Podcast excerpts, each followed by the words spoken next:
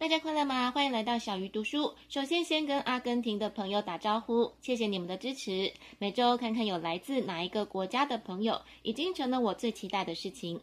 今天要分享张萌的《精力管理手册》这本书，分享了五十个高效充电法，让大家可以做个不疲惫的职场人。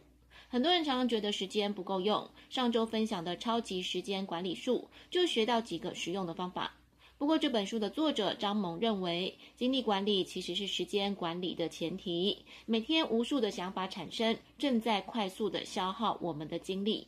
尤其在移动互联时代，大部大部分人的信息获取来自手机，一天平均会看两百多次。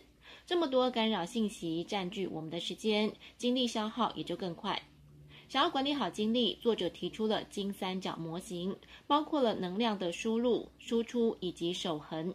如果以一个正三角形来看，最底层是能量的输入，中间层是能量的输出，而最顶端是能量守恒。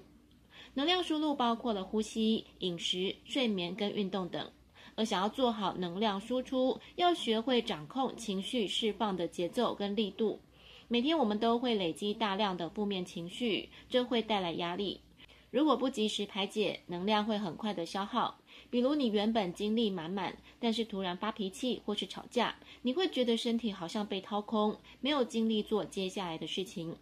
而能量守恒就是每天让自己保持情绪平稳，不要太亢奋、太难过或是太生气，要学会变换频道，获得正面的情绪跟情感。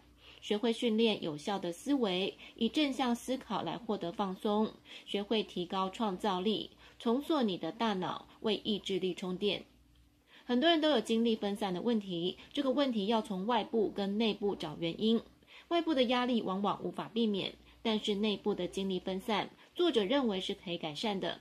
关于精力分散的内部原因，主要来自于拖延症、过强的情感偏好跟体力不足。大家不妨检视一下自己内部的原因是来自哪一个，试着去调整跟改善。作者也提醒大家，有些人很忙，但是收获却很有限。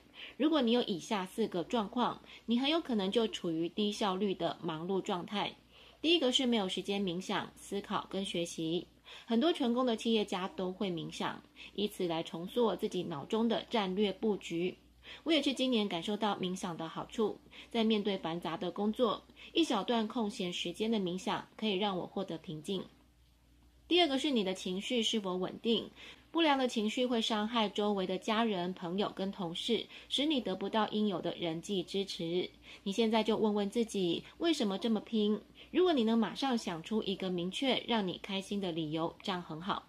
但如果你找不到一个理由，那你就是在强撑。第三是压力很大的时候，是否有释放的管道？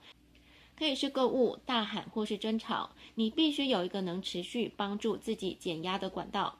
最后是你自我成长速度是否够快？你可以先问问自己，你为哪一些人解决什么问题，提供什么方法？如果你能回答这些问题，这就是你的价值所在。想要找到人生价值，作者分享七个有效的方法。第一个是列出技能，第二是列出兴趣，第三是寻找特长跟兴趣的最大交集。比如说你擅长沟通，兴趣是品尝美食，你就可以将这两个连接成一条线。第四是找到榜样人物，第五是描述榜样人物的生活状态。如果对方有社交媒体，也许可以透过这个方式作为参考。第六是你是否期望成为榜样人物？你希望把生活过成什么样子？而最后一步是设置规划路径，这就是设计人生蓝图。最后来复习一下，想要管理时间，要先做好精力管理。而作者提出金三角模型，底层是能量的输入，中间是能量的输出，最顶端是能量守恒。因此，想要有好的体力，除了要好好吃、好好睡、好好运动之外，也要学会掌控情绪释放的节奏跟力度。最后，则是每天让自己保持情绪的平稳。关于精力管理，其实还有许多方法，我们下一集继续分享。小鱼读书，我们下次再会。